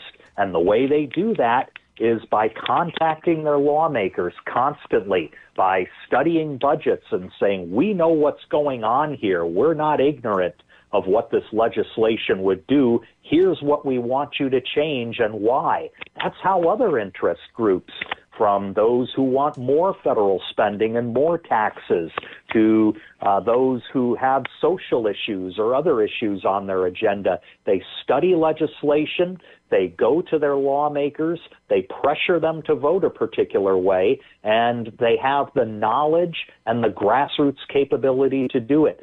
We're about giving that same kind of capability to taxpayers. You got to dig it, ladies and gentlemen. NTU.org is the website. So let's talk a little bit about issues then. We talked about who are the biggest spenders, and uh, I guess we got to get to the, the House. Who are the worst people in the House? The same as the Senate? well, I'm afraid so. Uh, I, I'm afraid that uh, some of the lowest scores uh, are among uh, House Democrats again. Uh, that doesn't. And that's why you talked about delegations, right, Pete? Because it, it kind of encompasses yes. the whole uh, group of them, if you will. There might be an exception here or there, but in general, it's these these delegations, and, and that represents House and Senate factions, right? Yes, yes, and and in the House, of course, there are well over a hundred lawmakers who only scored in the single digits. I mean, I'll give you examples uh, oh. here just from just from the state of uh, California. Congresspeople Bera, Brownley, Congresspersons uh, Carbajal, uh, Cisneros, Costa, Cox, Davis, Garamendi, Hill. Okay, that's just uh, A through H. We've got Levin, Matsui, and, McNerney, and, and all these people Panetta. are from these states, and that's why he's talking about delegations so blatantly. Is that it's you can't even almost single them out in a way, right? That's right. There are so many of them that uh, I mean, you you can report uh, those who have some of the lowest scores, but then there are so many uh, the, who who are in company with them. it's uh, it's very difficult sometimes to uh, to sort through. All right, let's talk a little bit about issues now because we talked about people. And again, the reason that you talk about people is not to attack people individually, ladies and gentlemen. It's always appropriate to remain civil and decent about it. But you can be insistent on the proper role of government and insistent on who and what they represent on your behalf. So we need to be civil, but we also need to be very bold and very consistent about our expectations. And we need to create accountability uh, when our expectations are simply um, not met. Now, if they, if they, you know, a, they're not perfect, like nobody's got a 100% score, that's one thing. But blatant disregard for the constituents and or the will of the people needs to be uh, jettisoned uh, yesterday. So I bring this up because there's there's people to talk about, and we need to reelect or elect those who will will you know keep their oaths and and have a budgetary mindset etc and have a friendly disposition and relationship with the taxpayer. That's we the people by the way. Uh, but in addition to that though there are issues. In other words there are top issues to which um, primarily ratchet up the debt. There are issues that are just spend hungry might be the term that I would use that we really need to be uh, cognizant of uh, in some of these reports as well because then you take all the um, votes that they've made, and you kind of isolate that into issues that are relevant to understand as well, right, Pete? Yes, absolutely. And of course, one of the bigger issues on our radar screen right now is the most pre, uh, recent plan that passed Congress. Uh, we call it the fourth COVID 19 relief package. Has a lot of undesirable elements in it. The packages that came before it, the three, uh, beginning with the CARES Act, and then uh, another that passed in the summer of uh, 2020, another that passed near the end of 2020. Now, this fourth one have various elements in it to provide individuals and businesses with relief from actions, frankly, that government itself took to try and contain the pandemic, right or wrong. Um, citizens deserved some kind of compensation financially for those government actions. Well, there were a lot of other extraneous things, especially in the most recent one $350 billion of aid to state and local governments, for example. Now, states and localities actually uh, had some uneven fiscal performance during 2020, but it turns out by and large, most of them weathered the pandemic in terms of their finances without a whole lot of pain. Some had revenues that were flat, some had revenues slightly lower um, in the single digit percentages. Others actually experienced increases in revenues in 2020 versus 2019. There was not this catastrophe that would justify a $350 billion grant in federal aid on top of aid that had already been given in the previous three packages. And what we're trying to do now is say, look, we need to repurpose that debt money uh, so that it doesn't burden taxpayers in the future. If uh, we could say, for example, states can use it to provide tax relief at their level uh, to to citizens. That would be a good use, at least, of the money as opposed to bailing out pension systems. If uh, infrastructure is a desirable thing, well, the money has already been voted in, in the, to the tune of 350 billion dollars in aid. Um, why not say that this can go to infrastructure as well instead of piling more debt into the situation? Those are going to have to be practical remedies that are not ideal, but at least they are better than making the situation even worse for current and future generations of taxpayers. Well, and that's an important thing to understand as well, Pete Sepp, NTU.org, because you know what? A lot of times the solutions are not um, Hail Marys. Oftentimes the solutions are not one and dones. Oftentimes the solutions are incremental and take consistency and dedication and moving the ball forward one yard at a time. We'll talk about that with Pete Sepp in seconds.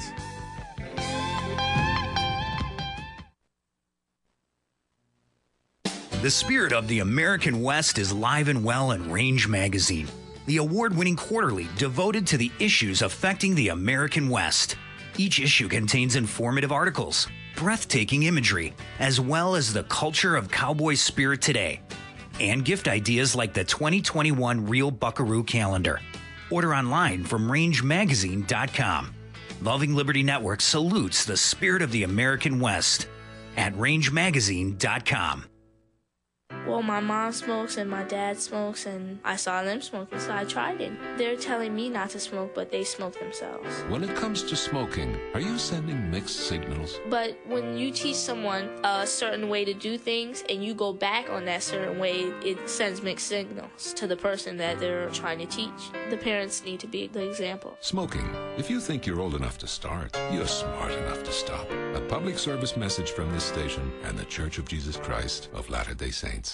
Dad, can you make him stop? Honey, he needs to practice. He's been at it an hour. Well, just trying to be patient. Dad, it sounds like a cat calling for help or something. Worse, a basement full of cats. Yeah. You know, hon, it is a little hard on the ears. Not you, too. Well, maybe we can all play a game. Andrew, do you want to play a board game? Uh, how about we watch a video? Hide and seek? Oh, I don't know. I give up. Maybe we could all just sneak out of the house. Honey, he's nine years old. We can't leave him home alone. Man. We could make him practice with a sock. Well, I guess we'll have to get some ice cream. Did I hear someone say ice cream? Family. Isn't it about time? Oh, I see the practice hasn't hurt your ears. Well, I'm a serious musician. Funny that you never seem to get better on that thing. Works every time. From the Church of Jesus Christ of Latter day Saints. Hey, uh, where'd all these cats come from?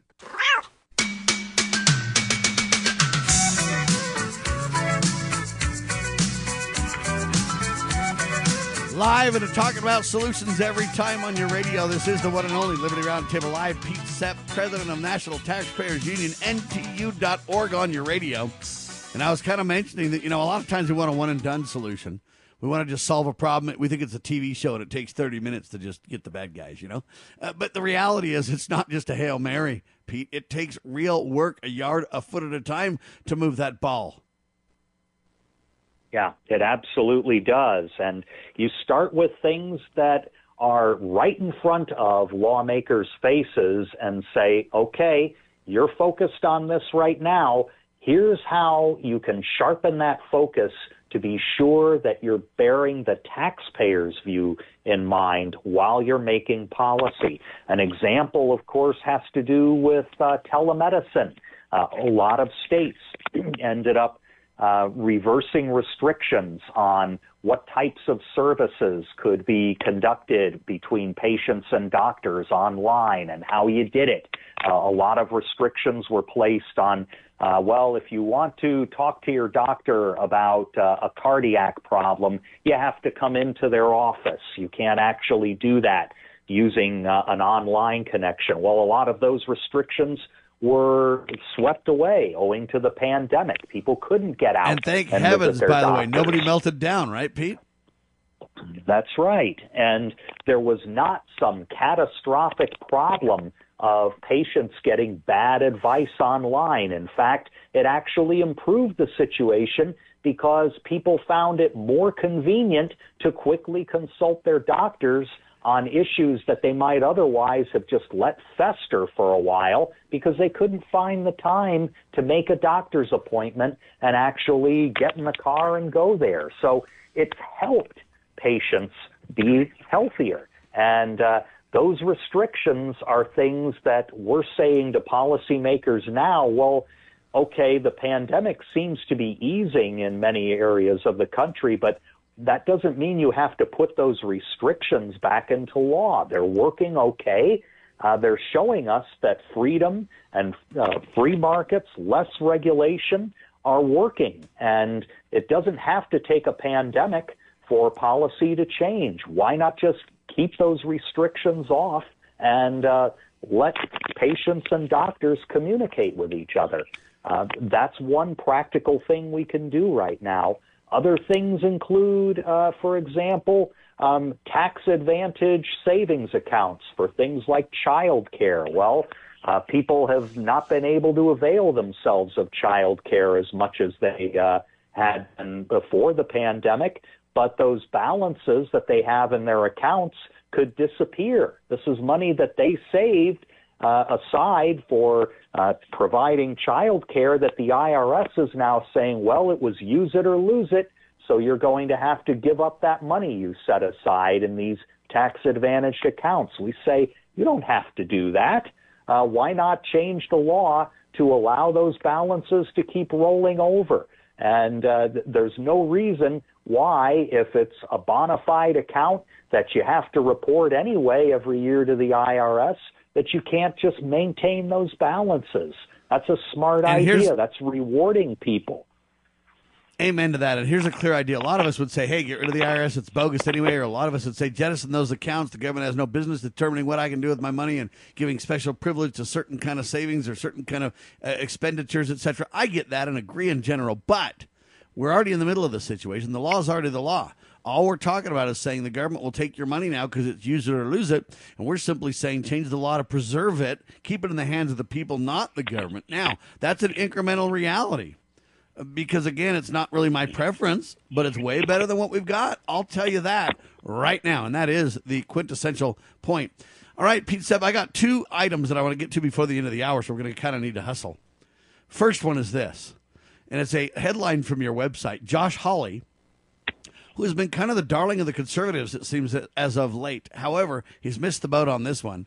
Josh Hawley's legislation puts every consumer in the crosshairs of big government. Uh, I guess Will Yepes, is that how you say his last name, wrote the piece. Yes. Yes. Uh, this is unfortunate uh, because Senator Hawley has uh, a lot of good ideas, but uh, this is not a good one. It's called the Bust Up Big Tech Act, S1204. It would ban uh, certain companies from selling or promoting their own goods or services on their sites, and they would have to uh, be divested from online hosting. This is essentially aimed at Amazon, Google, YouTube, Netflix, uh, other companies uh, that provide a lot of online services.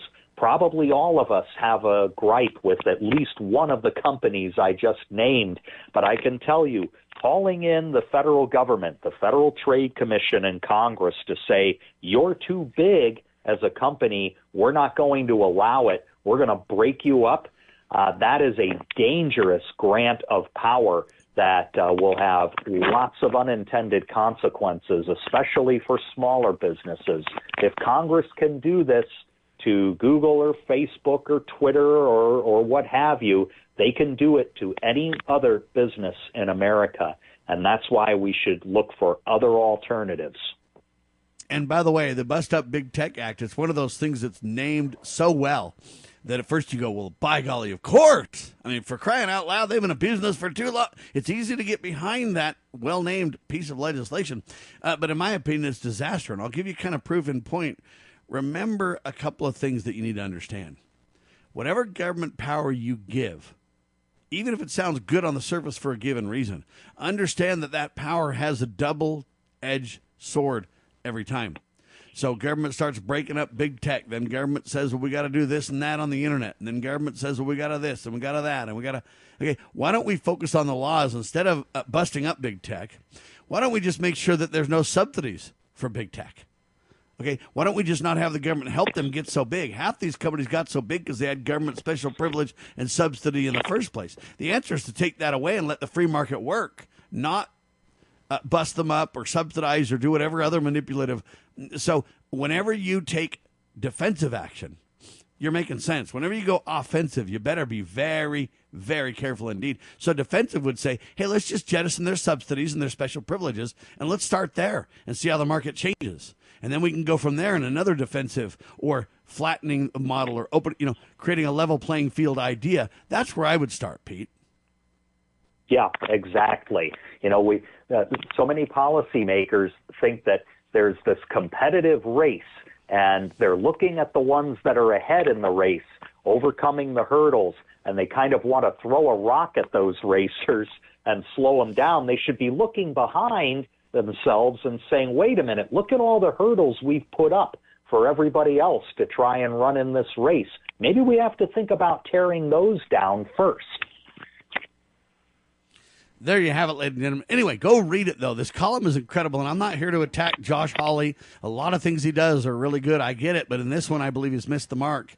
And I want to be polite and decent and civil, but I also want to make sure we point out the truth because truth in taxation matters. Josh Hawley's legislation puts every consumer in the crosshairs of big government. Uh, NTU.org to read that article. Before the end of the hour, it is Earth Day. I don't know if you know that. It is Earth Day, and it's the 51st annual celebration of Earth Day. The global theme this year, they say, is to restore our Earth. Earth Day 2021 will be involving, uh, they say, a billion people in 192 countries, and the focus will be on natural processes as well as emerging green technologies and innovative thinking, they say, that can restore the world's ecosystems largest, or the world's ecosystem. They say it's the largest secular holiday uh, on the planet. Now, I bring this up, Pete, because I don't want to get into the environmental discussions right now. I believe God gave us the earth and we should take care of it. That doesn't mean I believe that we should let politicians use it as a you know bludgeoning tool to abuse us into them gaining greater control over you and, and me and our lives. Nevertheless, the reason that I focus on this right now is that is one of the issues. I, I told you there are certain um, touchstone issues, if you will, that literally can cost a gazillion dollars without even realizing it if you're not very careful indeed. This is one of them, sir. Yeah, it absolutely is. Uh, many preferred policy solutions from some of the environmental organizations participating in Earth Day are subsidize, loan, spend, and tax. And those are the kinds of policies that can cost taxpayers trillions of dollars. Really, we are talking about trillions, not just billions here.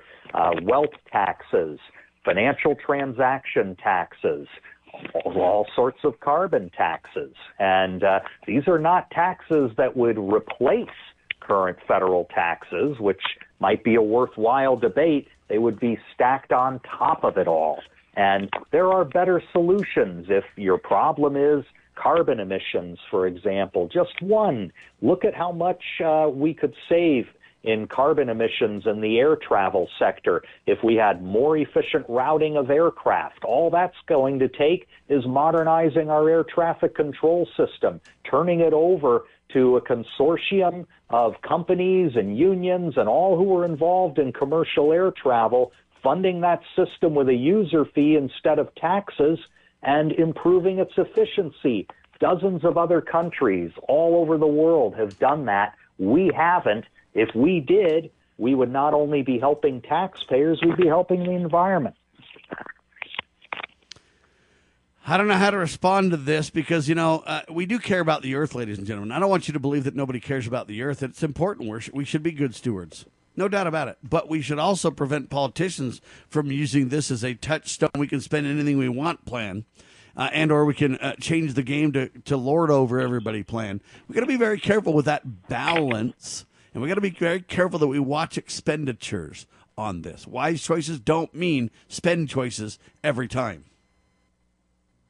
That's exactly right. Uh, spending more is an easy temptation. It makes it look like you're doing something to respond to a problem, but in many cases, you're making the problem worse in ways that you don't foresee until years ahead when you find yourself in greater debt with less flexibility to respond to the next challenge. There you have it. Any final words, Pete? I know there's a lot going on, and with Joe Biden in, in position, it's a, a, different game than when Trump was there. Uh, but but what ought we be doing? What are you guys working on? Give me a give me a final thirty seconder. It's easy to say that it's a hopeless political environment, but we're making bipartisan progress with measures to improve efficiency of infrastructure, preserve the best parts of the 2017 tax cuts, slow down federal spending. And we're not only doing this at the federal level, we're doing it at the state and local level as well. Taxpayers are empowered now more than ever before. All they need to do is join their fellow taxpayers who are already using those tools of empowerment. Understand that NTU also has partnership programs to help you crank up an organization in your local municipality to help you uh, understand. And they provide blueprints and guidance and support. And I mean, the list is endless. You got to check it out, ntu.org, and you got to say, how do I get involved? What can I do? And then what help can I get as a partner with ntu.org to make a difference in my area? It starts with you You become two, two become the few, then they become the many, and then, hey, we make changes that are absolutely beneficial. And it all starts with the desire to make a difference. You can do it, people. NTU.org. Thanks, Pete. My pleasure. All right, there he goes. Pete Sepp doing a phenomenal job. Would like to wish him a wonderful weekend. And I'm Sam Bushman. We, the people, can restore our republic, folks, but you got to work hard. Will you help us? LibertyRoundtable.com, lovingliberty.net.